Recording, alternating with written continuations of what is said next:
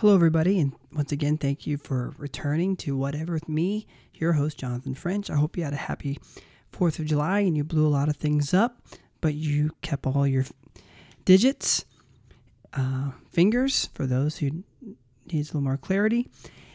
Um, it's been a lot going on. I missed last week. I was on vacation in Florida with all my family. Had a good time. Um, but again, thank you so much. Let's get into it.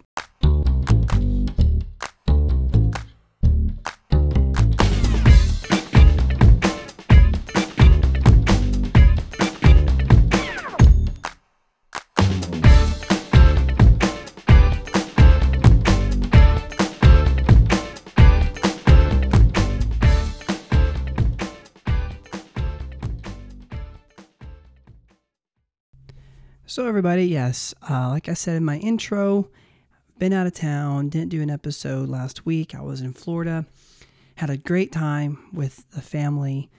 It's not every year that my entire family gets to go on vacation together for the entire time. We've had years past where, like, dad will get to come down for a couple days, or Nathan and Rachel will come down for a couple days. But it's rare that we all get to work our schedules out to all go for a week together. So that was really special. You know, right before Fourth of July, so we got back in town this last Saturday. Then we uh, we had Sunday morning, and then we had the Fourth. And while I was out of town, I saw an article that I thought was kind of funny about the Fourth of July. Uh, well, it's not really an article; it's more of like a headline. So it, it's it's funny though. It says according to CBS News, Salt Lake City, Utah, and Boulder, Colorado, are among the cities which had set aside the fireworks and celebrated Independence Day um, with drone shows instead. And the pictures, I mean, it's just drones that light up in the sky, different colors. I mean,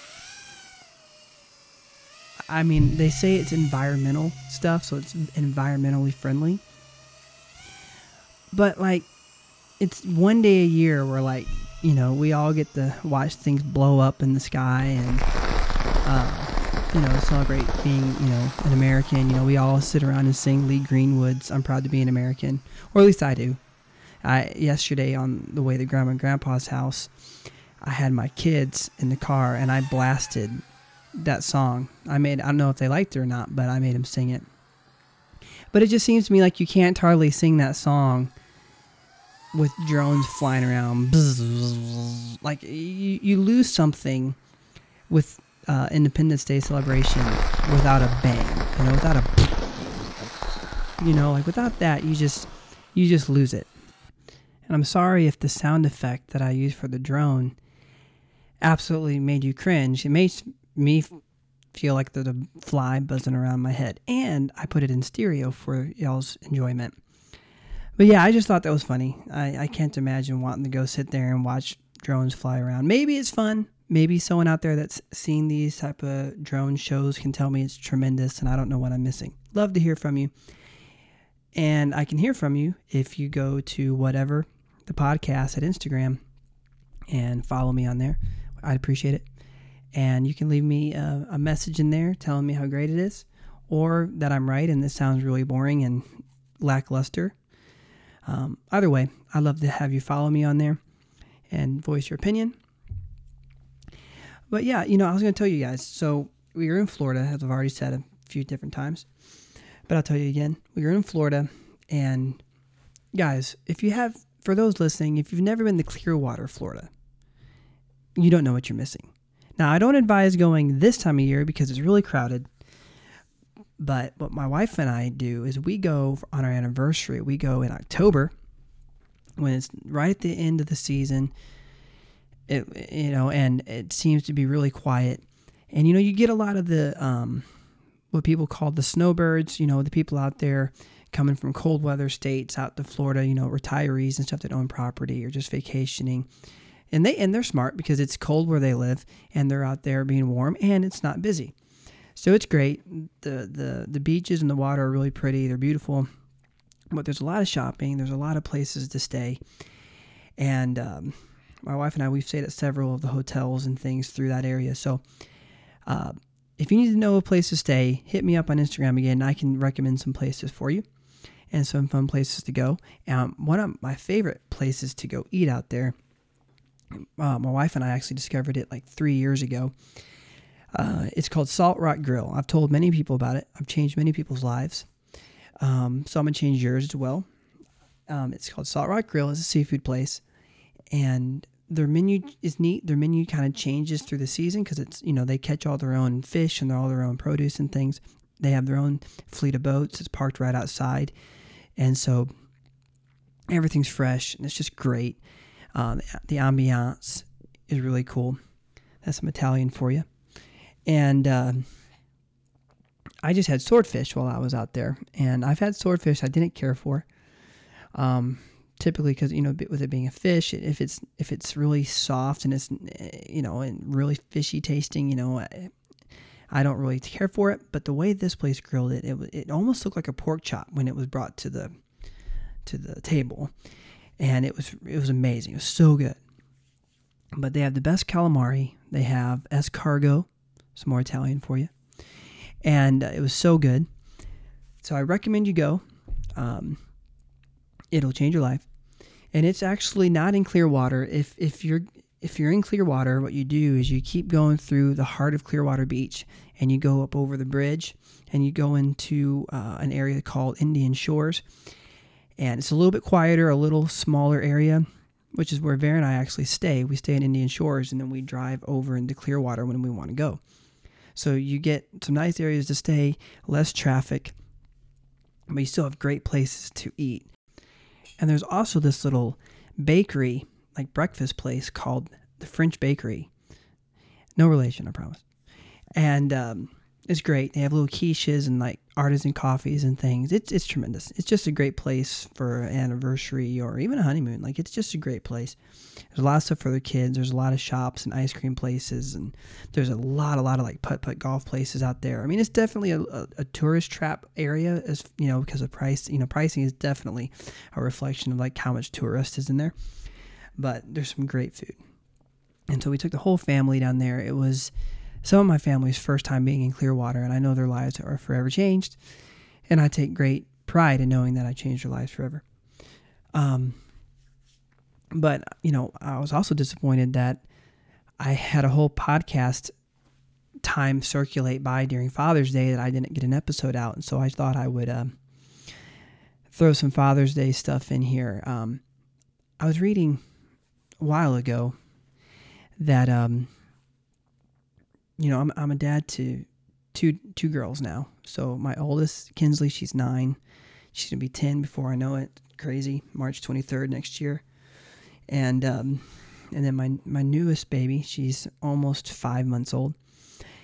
And it's interesting being a dad to daughters because it softens you a little bit. Like with boys, like the expectation is you wrestle and you know you, you kind of pester each other um, but with daughters, you, you have a different approach to being a dad. You have um, there's a different set of expectations for what a dad's role is in that child's life. And one thing I so what I was saying is one thing I read a while ago was how you know being a, a, a daughter dad, you are the the first example of uh, a male role model in their uh, in their life. You are the you are the first interaction with a, a man, a male that they will ever have in their life. And so the reason that's significant is because and you need to be careful and aware is that oftentimes a a daughter a, a girl will will use that those interactions they have with their father to look and how to project forward what they need to look for in in their in their spouse and what, who they choose to uh, accept a marriage proposal to and who they um, let their heart um, be receptive to. And so, if uh, you know, my wife reminds me of this all the time. You know, when I get frustrated and and um, you know, I, I want to, you know, I need to discipline my, you know, you know, you know, my daughter, and or there's something that I'm just not happy with. I, I have to try to keep myself aware that I don't want, you know, I need to be an example to her in a different way than my son. So in my son, I'm trying to show him what a man's supposed to do. This is, you know, like we were just yesterday, I think it was on the way home from grandma and grandpa's. Uh, Jackson, he's five, and there's four years difference. And Jackson and her were having a disagreement. They were talking about something, and Jackson was like kicking at her, and you know, kind of, you know, he was being ugly. You know, as brothers are going to do. It's kind of their job to be ugly to their siblings. Maybe not ugly, but definitely annoying, right? And so Vera was like, you know, Jackson, you're supposed to protect your sister. You're supposed to look after your sister. You don't let anyone hurt your sister. You don't you don't hurt your sister. You stick up for her. And um and and so she was reminding me and has many times that when I approach Kinsley about something, the way I go about it may or may not, but very will likely affect, you know, and have an impact on her in a way that's different than on Jackson, my son. And uh, sometimes I just stop and think about it when I'm really irritated and I've just had it, you know, as like trying you know, trying to keep that in, you know, my the forefront of thought and not just let my frustrations kind of overshadow what I know I'm supposed to be. Um, and it's always a growing process. I mean, no parent's going to be perfect at, at this. I'm definitely not.